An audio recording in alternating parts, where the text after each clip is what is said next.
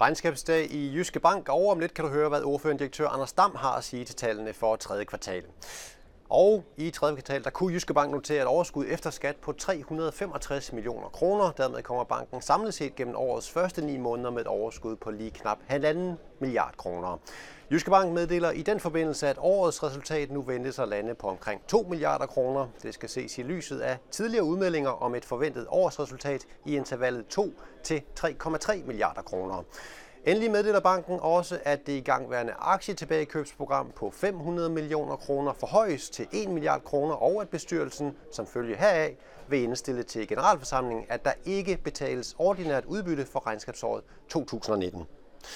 Og ordførende direktør Anders Dam, det var nogle af de overskrifter, jeg havde faldet over i dagens regnskab, og et regnskab, hvor de eksperter, skal vi kalde dem det, analytikere, der følger jer tæt, måske nok vil være lidt skuffet over den bundlinje, du øh, præsenterer. Altså et overskud på tre hundrede femogtres millioner kroner. Forventningen lå på omkring en halv milliard kroner. Er du selv tilfreds? Jamen det er med nogle af punkterne i regnskabet, og andre er opmærksomhedspunkter, og så er selvfølgelig noget, hvor vi skuffer. Hvis jeg nu tager der, hvor vi er tilfreds først, så er vi selvfølgelig glade for, at vi siden halvårsmeddelelsen har fået en opgradering øh, fra S A P og har nu af flat på vores lange rating.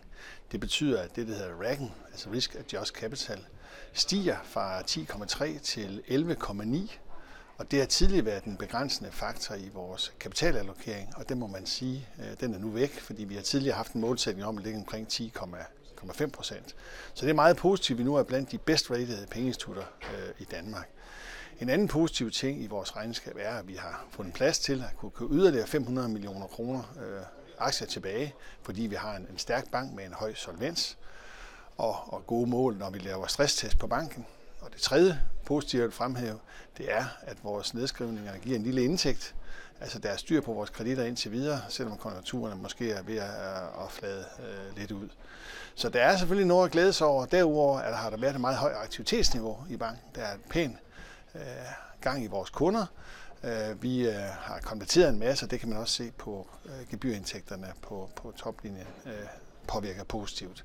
Så har vi de ting, som er opmærksomhedspunkterne, og det er jo helt åbenlyst, og det beskriver vi jo også i det, hvad ledelsen udtaler, at vores nettorenter er voldsomt under pres, som følger det her negative rentemiljø.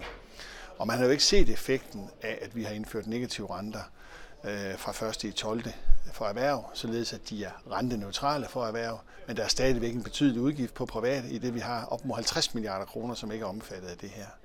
Og det er sådan set hovedforklaringen på Jyske Banks indtjeningsproblemer, når vi ser det over de senere år.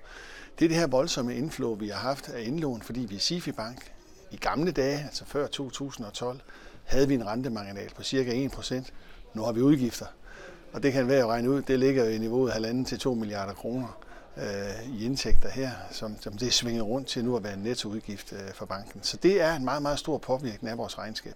Så på omkostningssiden, det er i den grad et opmærksomhedspunkt. Sidste år havde vi jo en tilbageførsel fra en retssag nede på Sibaltar, men underliggende er der styr på omkostningerne, fordi der har været lønstigninger her fra, fra første til syvende De slår selvfølgelig igennem.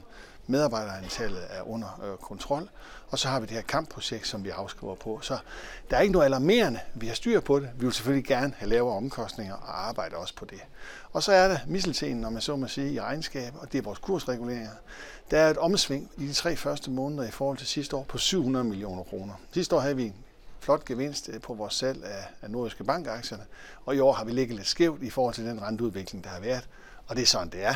Det kan vi håbe, det bedre sig her i fjerde kvartal. Lad os prøve at gribe fat i nogle af de ting, du har, du har rullet ned over her, Anders Dam. Altså, når du siger, at hovedforklaringen på de indtjeningsproblemer, der er i Jyske Bank, er det her negative rentemiljø øh, og de her faldende nettorenteindtægter, og du siger, at I stadigvæk har et problem, kan vi kalde det, der hedder halvtreds milliarder kroner af indlån, der reelt påfører banken en udgift. Skal du, skal du så ikke gøre noget mere ved det hovedproblem, end du allerede har gjort? Jo, vi tænker os selvfølgelig hele tiden om. Altså, vi håber hele tiden på, at tingene ændrer sig i en retning, så vi ikke har så store udgifter øh, til det. Men det er klart, det er noget, vi er stærkt opmærksom på. Og, og hvad betyder det? Fordi man kan sige, at du har indført negative renter for indestående over syv hundrede og halvtreds tusind kroner. Ja, og på erhverv er det jo hele vejen igennem. Jamen, det betyder, at, at øh, vi håber ikke, det bliver nødvendigt at gå yderligere ned, men vi tør ikke at love det. Du taler også lidt om, om, om omkostninger, der er under kontrol. Øh, når man kigger lidt rundt på, hvad nogle af dine konkurrenter i det danske banklandskab taler om i øjeblikket, så er det jo netop også omkostningerne, og nogle har jo også varslet store spareplaner og, og medarbejderreduktioner.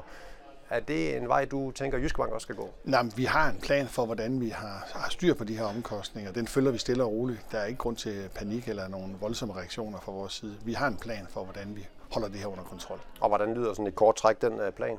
Ja, det er for langhåret her at redegøre for, om det er klart, at vi kigger på vores E D B-udgifter, og vi kigger på, hvordan vi er organiseret, for at se, også der, om vi kan få en mere effektiv organisation ud af det for de nogenlunde samme penge. Og når du sådan kigger frem mod den resterende del af to tusind og nitten, hvad, hvad er det for et banklandskab, du ser, at du og Jyske Bank skal agere i? Jamen nu er vi jo spændt på den endelige reaktion fra vores kunder omkring de her negative renter, vores privatkunder, erhvervskunderne. Der kender vi nogenlunde reaktionsmønstret. Det er jo efterhånden ved at være standard i det danske banklandskab, at man på indlån fra erhverv betaler minus nul komma femoghalvfjerds, når vi har sluttet året her. Men det spændende bliver selvfølgelig, hvordan kunderne endelig reagerer først i tolvte Men de hidtidige reaktioner har været, at det faktisk har været forventet af kunderne, vil gøre, eller vi vil gøre de her ting over for kunderne. Og jeg må så sige på den positive side, at de kunder, vi har været i kontakt med, der ser det ud, som om vi nærmest genstarter banken.